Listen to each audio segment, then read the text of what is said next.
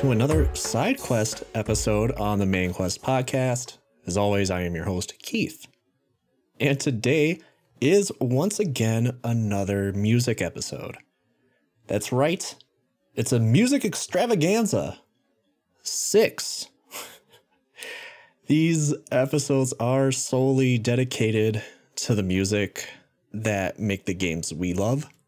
Two forms of art working in unison to make something completely special.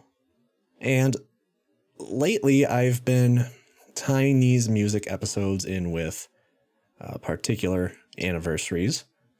And this time, I would like to take the time and celebrate the 20th anniversary of the Nintendo GameCube. And I know, like, I think it was last month, the entire internet exploded because the Super Nintendo turned 30 years old in North America. Uh, because I guess fuck the actual birthday of that console. It's like um, it's kind of like adopting a uh, a kid and making their adoption date their actual birthday. Or maybe I don't know. I don't know about adoption. Maybe people actually do that. It's weird. But my point is, I didn't celebrate that anniversary because one, it's not its actual birthday, and two, everybody knows Super Nintendo music. It's got some fucking bangers, classic games. Everybody knows that. I wanted to challenge myself, and of course, uh, challenge the audience in celebrating a relatively underappreciated console and its collection of games. And you guys showed up. But uh, before we actually jump into the music, I just want to say that this will probably be the last music show for at least a little while. Um, more specifically, this will be the last one in this incarnation. Um, starting next year, I really kind of want to push the boundaries of what these episodes can be and really explore my creativity as a podcaster, as silly as that sounds. These episodes will they'll still be music related and related to video games. Uh, that's not going to change, but you will you'll see what I mean next year. With that, as I always do, took to Instagram and I asked you guys for some of your favorite tunes from the entire library of GameCube games. There weren't any real restrictions on this at all. It just had to have been a game that was on the GameCube. And uh, though I got like a ton of responses, enough that once again, I can't include all of them. It was definitely not something, it, it wasn't one of those anniversaries or recommendations or anything that you guys really attacked me on, like um, like the Pokemon or Sonic music episodes, which may have to do with the overall popularity of the GameCube.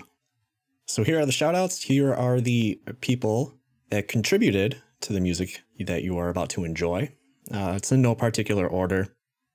We've got Steven, Cloud02 or Cloud02, Eric from the Side Questing podcast, Kim from the 8 Bit Jazz Heroes and Sunshine Soul, Alan Vigo, Alan Vigo, uh, Lesser Metal, Levi, Scream P3, or it might be Scream MP3, Ryan and or Brian of Listoff, Louise, Byron, and Abby.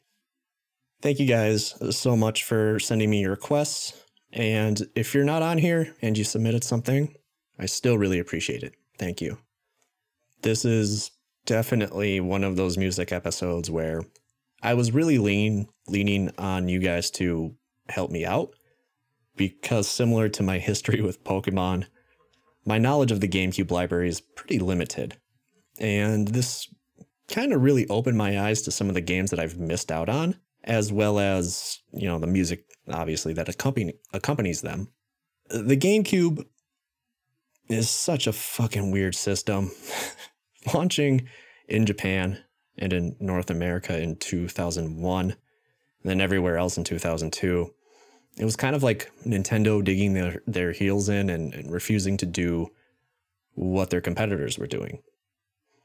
And this kind of wasn't the first time, as the generation prior, the market was clearly moving on to disc based media, while Nintendo still stuck with cartridges on the N64. But in that instance, it was Nintendo's short sightedness that lost them that war. It was the GameCube when everybody kind of just started to take notice and it kind of became apparent that it's just like, wow, Nintendo's kind of weird, right? It wasn't enough that the bright purple console was literally a cube, uh, but it lacked a ton of the features that were introduced in the previous gen of consoles, like the the Saturn and the PlayStation, with you know the GameCube's discs only being about the size of like a drink coaster and an awkward almost uh, kind of reminds me of like the Duplo version of a real console controller.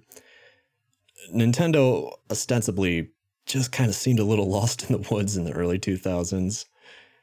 And I know, I know I'm supposed to be celebrating the console, but after the N64 and then this, I mean, Nintendo wasn't doing very well at all. Uh, and a lot of third party developers completely jumped ship for Sony. And now Microsoft has entered the fucking chat at this point.